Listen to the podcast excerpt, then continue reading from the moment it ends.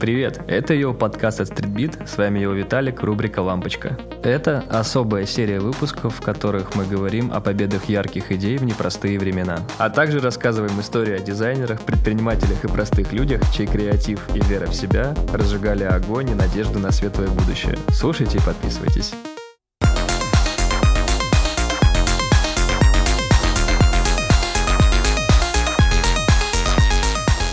Всем привет! Это его подкаст «На связи Виталик» и с вами рубрика «Лампочка». Здесь мы говорим о светлых идеях, которые вдохновляют и помогают в непростые и трудные времена. И сегодня поговорим о культовом японском дизайнере Йоджи Ямамото. На самом деле, как-то так получается, что очень часто у нас в последнее время всплывают э, имена именно японских дизайнеров. А, был выпуск у нас посвященный Ниго, основателю бренда Bape и Human Made. А, можно его будет тоже послушать, если вы вдруг пропустили. И я думаю, что Йоджи не последний человек, про которого мы расскажем. Не последний японец, скажем так. А, на всякий случай тоже я обязан это сказать. Если вы еще не подписались на а, его подкаст. Обязательно прямо сейчас это сделайте. А в конце выпуска фидбэк, который нам очень-очень-очень важен, особенно сейчас. Итак, погнали. А, Йоджи Ямамото. А, на мой взгляд, он является, пожалуй, ну, вот одним из немногих дизайнеров, которым восхищаются и старая школа, и новая школа. И несмотря на то, что вот современным вот новой школе больше всего известен его проект Adidas, который называется Y3, и попозже мы о нем подробно поговорим. Но талант э, Йоджи Ямамото этим вообще никогда не ограничивался и не ограничивается по сей день. Несмотря на то, что японскому мастеру э, в следующем году исполнится 80 лет, а творит он уже, получается, более 50. Ну, давайте обо всем по порядку. А, Йоджи Ямамото родился в Токио в 43 году. Его мать работала портнихой, отец управлял ресторанным бизнесом. И так получилось, что история жизни будущего дизайнера тесно связана с событиями Второй мировой войны. А, в 43 году что у нас было? Уже закончилась э, Сталинградская битва, э, прошла битва за Перл-Харбор, э, и а в Японии вышел закон, который постановил, что все мужчины в возрасте 20 лет должны зарегистрироваться на срочную двухлетнюю службу и оставаться военнообязанными в резерве до 40 лет. То есть отца Йоджи Ямамото призвали в 43-м, а в 45-м он, э, к сожалению, погиб э, во время одного из сражений против антигитлеровской коалиции на Филиппинах. Ну, пошел он туда, естественно, против своей воли. Об этом, кстати, очень много, ну, о своем э, детстве, о своей юности очень много Йоджи Ямамото рассказывал в очень классной документалке. У нас такая традиция сложилась, что мы ну, в каждом подкасте рассказываем а, про материалы, про какие-то фильмы, какие-то музыкальные альбомы, а, связанные вот с героями, о которых мы рассказываем. И про Юджи Мамото сразу скажу, есть очень классная документалка, называется «Записки об одежде и городах». Снимал ее просто шикарнейший немецкий документалист Вим Виндерс. Это даже не один фильм у него выходил, то есть документалок у Вима Виндерса великое множество. А, в 1985 году он выпустил фильм про культового режиссера Ясудзира Отзу. Если не видели его фильмы, обязательно посмотрите. И вот в 89-м, как его а, серия фильмов о японской э, культуре, вышла документалка о Йоджи Ямамото. И это, на мой взгляд, шедевр. То есть обязательно его посмотрите. Мы тоже, я думаю, ссылочку какую-нибудь оставим. Нам, конечно, ни Ока, ни Иви за это не платят, но может быть, мы сделаем доброе дело. А, да, еще скажу, да, Вим Виндерс это делал до всяких Netflix, до HBO, то есть он создавал классные документалки до того, как это стало мейнстримом. А, Детство Ямамото сформировало его представление вообще о мире.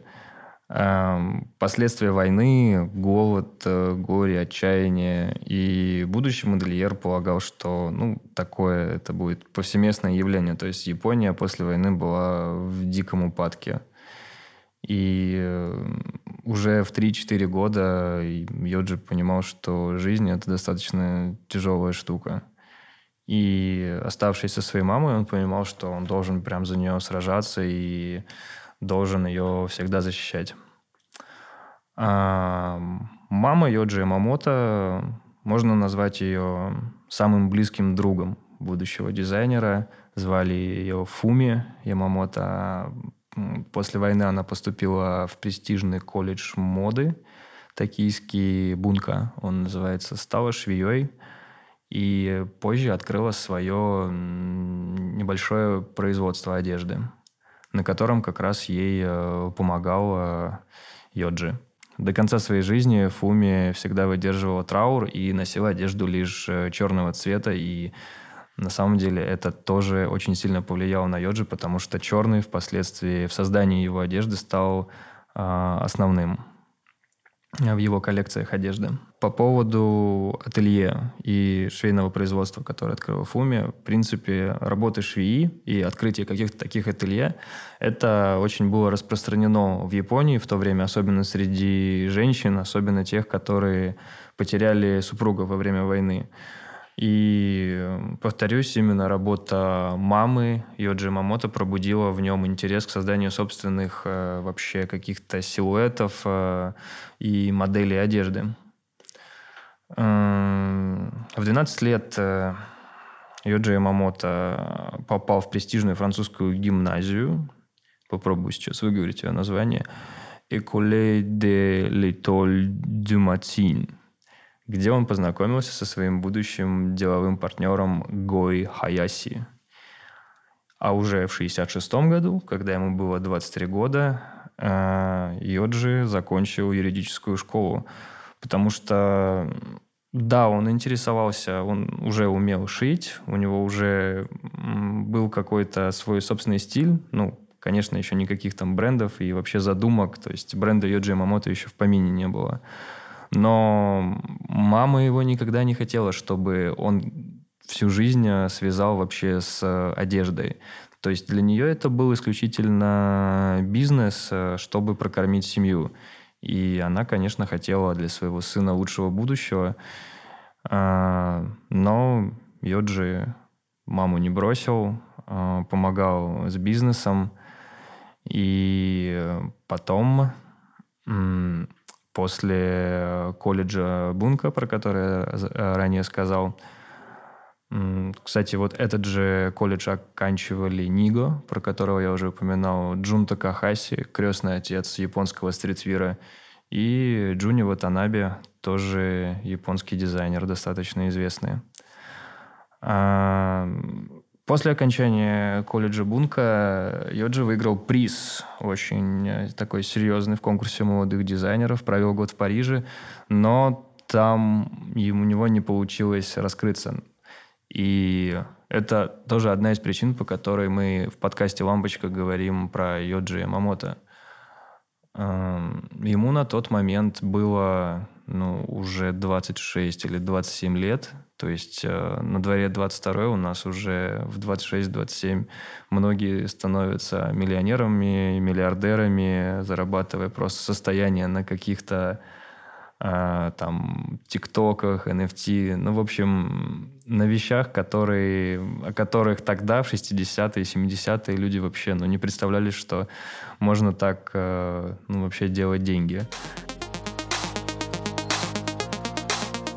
По-настоящему раскрывать свой талант э, Йоджи начал только вернувшись в Японию, потому что в Париже у него особо ничего не получилось. В 60-е и 70-е годы в Европе был, э, ну, царил немножко другой стиль, не тот, в котором работал Ямамото. Э, он предпочитал темную цветовую палитру, в то время как в Париже и, в принципе, во всей Европе любили какие-то интересные паттерны, интересные цвета. И его с его черным цветом, вот этими э, необычными фактурными силуэтами, которые порой вообще скрывали фигуру человека, э, они просто не зашли. Особенно учитывая то, что первые свои коллекции Йоджи Мамото создавал исключительно для девушек. А первую мужскую выпустил лишь спустя 7 лет. То есть, получается, женская коллекция Ямамото вышла в 77-м, а мужская только 80-е. Но что я могу точно сказать, что стиль Йоджи Мамото был всегда узнаваемым. То есть дизайнер стирал вообще, в принципе, грань между мужским и женским, отказывался от симметрии, предпочитал вот как раз эту именно темную цветовую палитру, чаще всего вообще исключительно черную. И как Йоджи говорил в своих некоторых интервью, а, Цитата. «Вначале мне просто хотелось одевать женщин в мужском стиле. Обычно японки носили импортную и очень женственную одежду, и мне это не нравилось. Я ухватился за идею создания пальто для женщин. Для меня это что-то значило. Идея пальто, охраняющего дом, скрывающего тело женщины. И, возможно, мне нравилось представлять, что прячется внутри. По-моему, очень круто сказано, и в этом весь э, Йоджи Ямамото. А, в Японии достаточно быстро начал набирать обороты его собственный бренд, который так и назывался а, Y Yoji Yamamoto.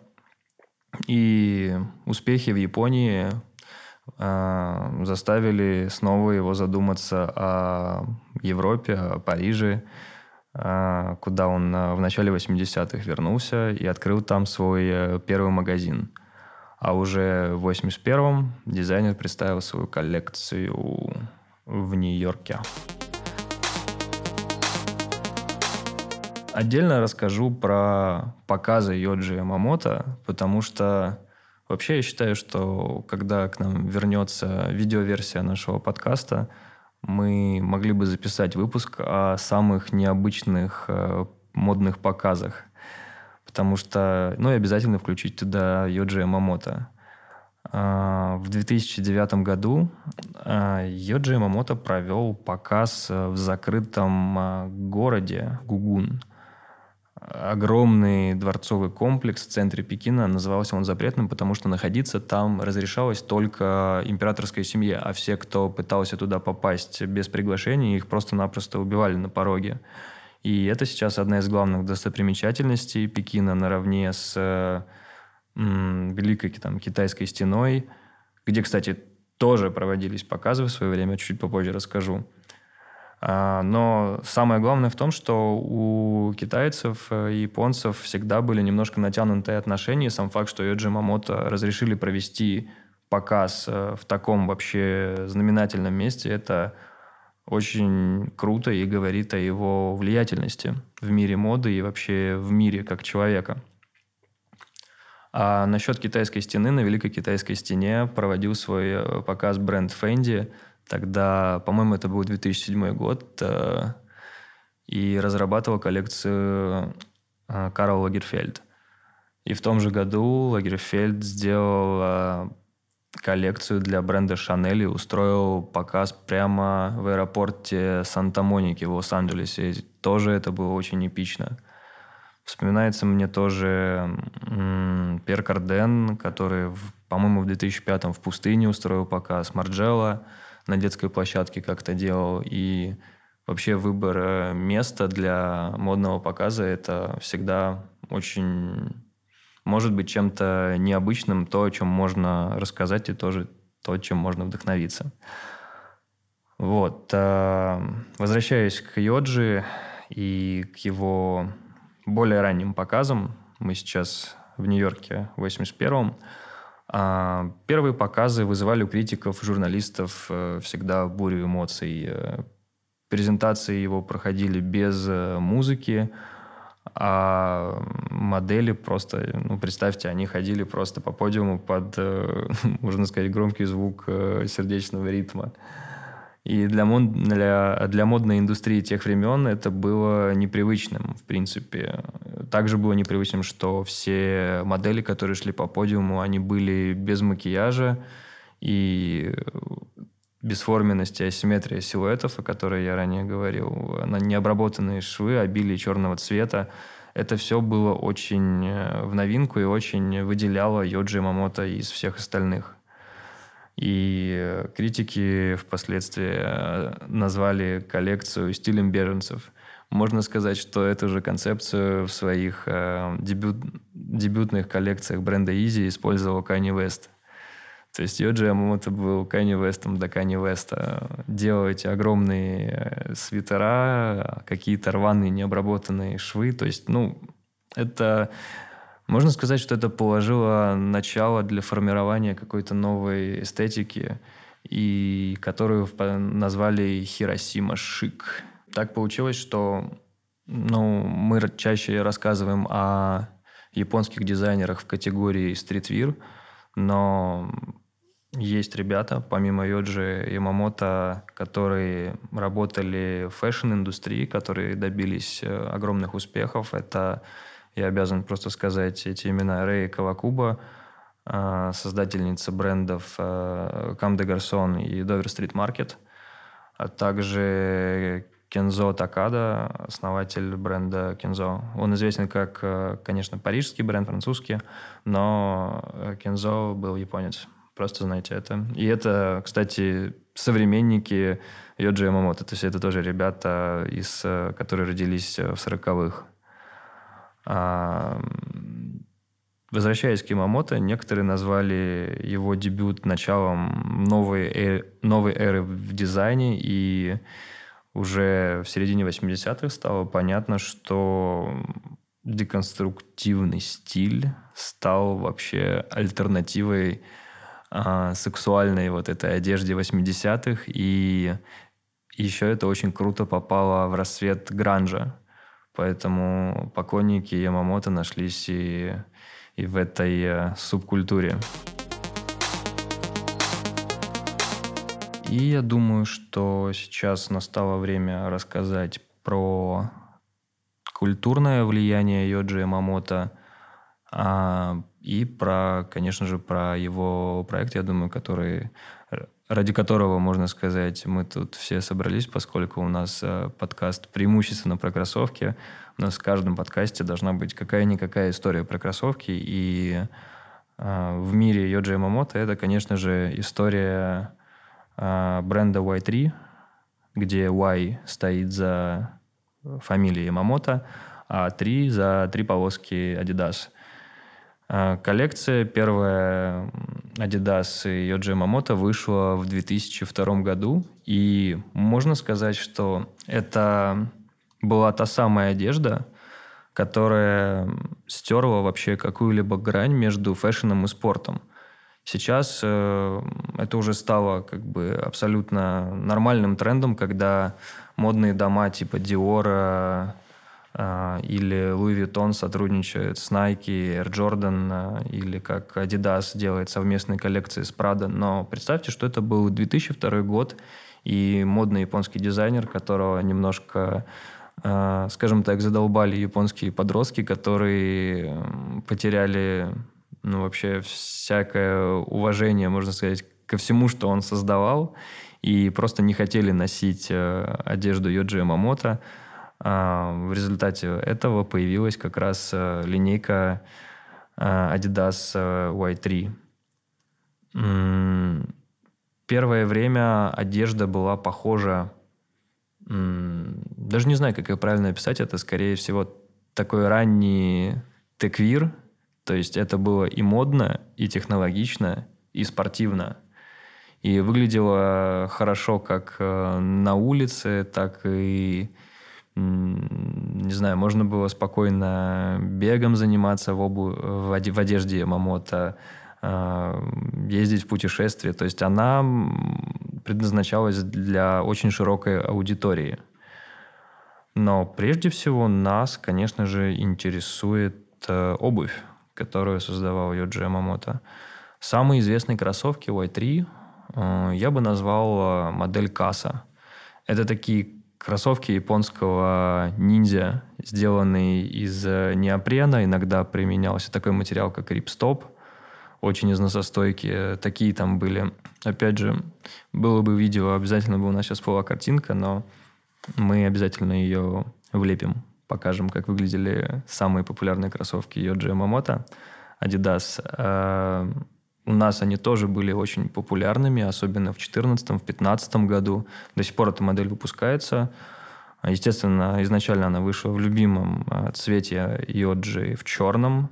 Впоследствии выпускалась с различными принтами, а, офигенные кроссы.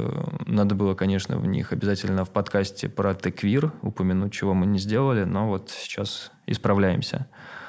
А, можно сказать, что это полностью созданная Йоджи Ямамото в сотрудничестве с Adidas модель, которая вообще сейчас просто тоже опять Опять же, сейчас модно вдохновляться какими-то старыми силуэтами, делать переиздания, добавлять просто в них технологии, какие-то новые э, шнуровки, новую какую-то эстетику более современную делать. А касса это было просто вот с чистого листа модель.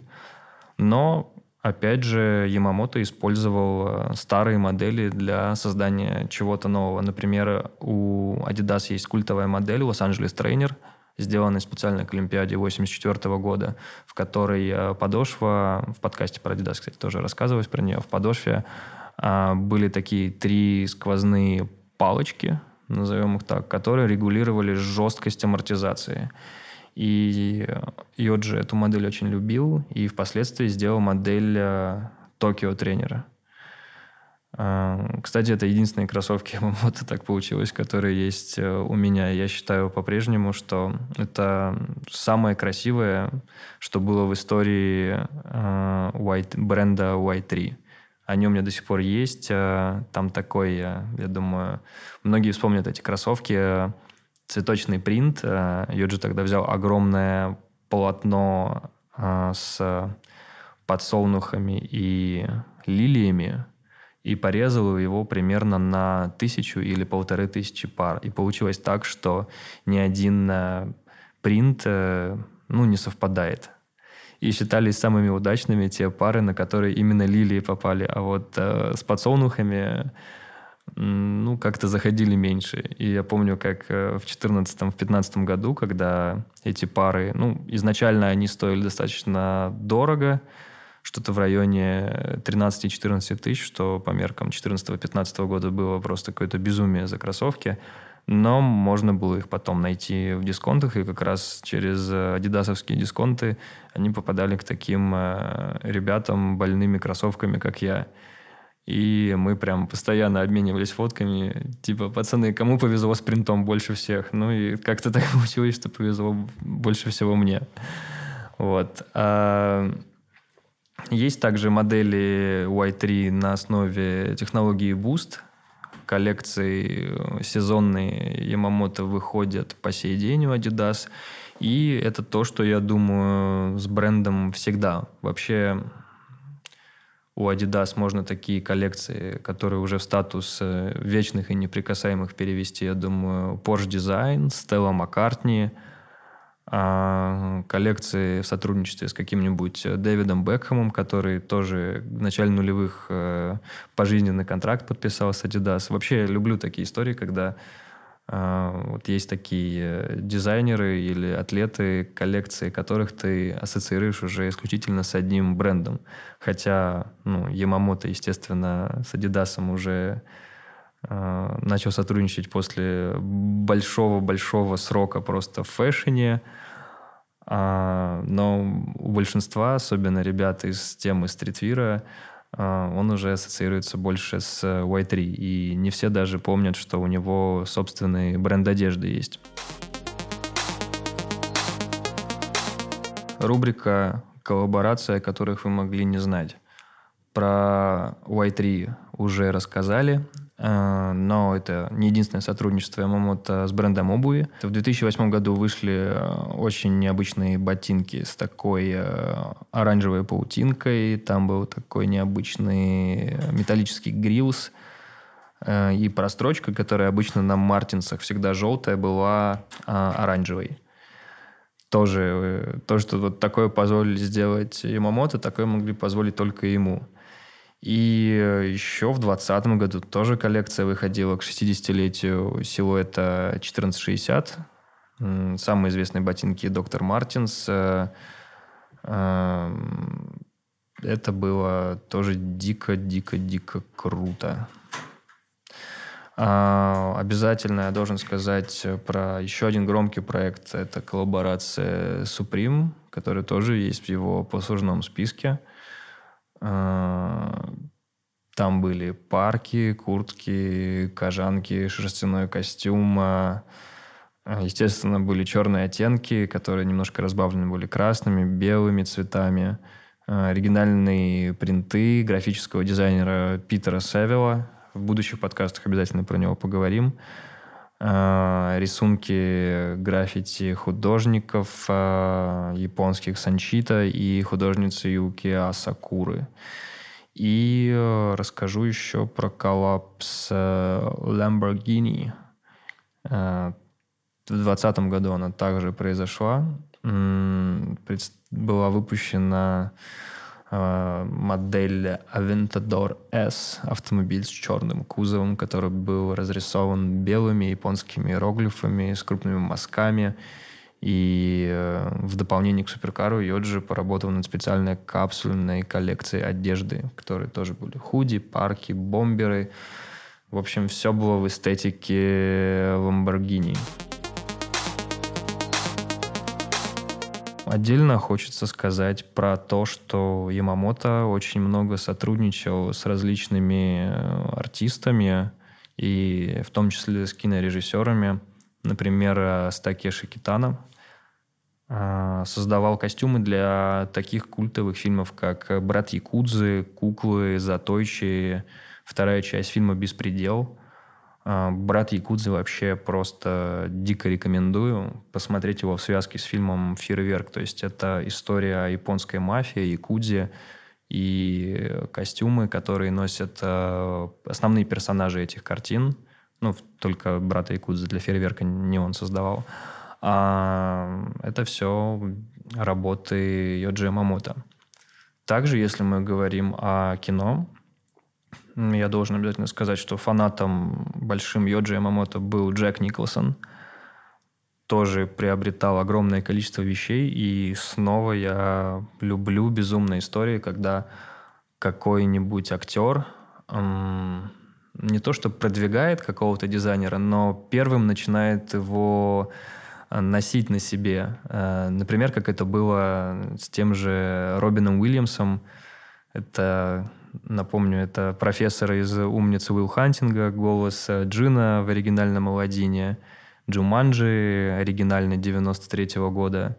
Один из моих любимых актеров, но немногие знают, что это первый, можно сказать, практически человек в Америке, такой известный, который начал носить бейп – он э, приезжал часто на красной дорожке на велике, э, в таких очках зеркальных Оукли. На нем обязательно какая-нибудь там сумочка или футболка, или гавайская рубашка. Вот что-нибудь от Бейп было. А бренд тогда, это мы говорим про конец 90-х, начало нулевых, а Бейп тогда только-только-только разгонялся. Но Робин Уильямс уже был в курсе и очень э, любил вообще. Модный, модный дядька был. Очень его уважаю. А, также Ямамото работал с сэром Элтоном Джоном. А, самое интересное, что костюмы для Элтона Джона создавал другой японский дизайнер, и тоже с фамилией Ямамото, а, Кенсай Ямамото. Такой это известный японский модельер, стилист. Так просто получилось, что фамилия Ямамото в Японии очень распространена, и огромное количество известных людей во всех сферах вот носит фамилию Ямамото. То есть это ну, фактически как Иванов у нас. Так вот, э, Кинсай Мамото — это тоже современник э, Йоджи, был известным стилистом, создавал костюмы для Элтона Джона сценические, для Дэвида Боуи он работал, для Стиви Уандера, э, работал на модный дом Луи Вьютон, в общем, тоже такой достаточно известный человек. И также Элтон, ой, Элтон Джон, а также Йоджи Ямамото работал с группой Placebo. Делал для них тоже костюмы, в которых они снимались в некоторых клипах. К сожалению, в каких именно информации нету, но сам факт, что Йоджи успел и там поработать.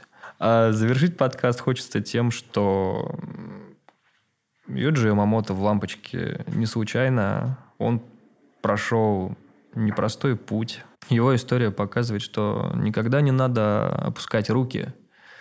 И даже если тебя где-то настигла неудача, всегда можно начать заново, найти свой собственный путь, собственный стиль. Э, можно сказать, что путь Йоджи Ямамото – это а, олицетворение фразы «У самурая нет цели, только путь». То есть он никогда не преследовал каких-то целей, он просто хотел э, оказать э, свое влияние на моду и на человеческую жизнь. И за счет своей э, одежды, своего безупречного вкуса, мне кажется, ему это удалось. А, забыл, кстати, одну вещь рассказать. Бренд самого Юджи Ямамото в 2009 году был просто на грани банкротства и собрал долгов примерно на 65 миллионов долларов, но Йоджи сумел из этой, из этой ямы выползти, просто провел реструктуризацию компании, выпустил несколько бомбических коллекций и удержал свой бренд на плаву, и это тоже достойно дикого уважения. Спустя полвека с начала своей деятельности Йоджи Мамото продолжает разрушать барьеры между модными традициями, авангардом, подиум, подиумами, улицей, роскошью, спортом. Безумно опытный человек, э, безумно уважаемый, э, всегда свежие коллекции, свежие идеи человек пропагандирует – и демонстрирует искреннее желание передать свои знания, опыт э, молодому поколению. Повторюсь, ему в следующем году 80 лет, но он не собирается останавливаться и э, будет продолжать, я думаю, выпускать э, еще очень-очень долго коллекции, сотрудничать с Adidas, выпускать коллаборации. И я уже сказал фразу про самураев, но есть еще другая фраза, которая, можно сказать, э, опишет идеально вот философию вообще японского таланта, которую сказал сам Йоджи с глазами, обращенными в прошлое, я иду спиной вперед в будущее. Такая вот небольшая коротенькая история про великого японского дизайнера. Все. На этом наш подкаст э, закончен точнее этот выпуск. Спасибо, что были с нами. Обязательно подпишитесь на новые выпуски, оставьте фидбэк, расскажите друзьям. И всем йоу, до новых выпусков.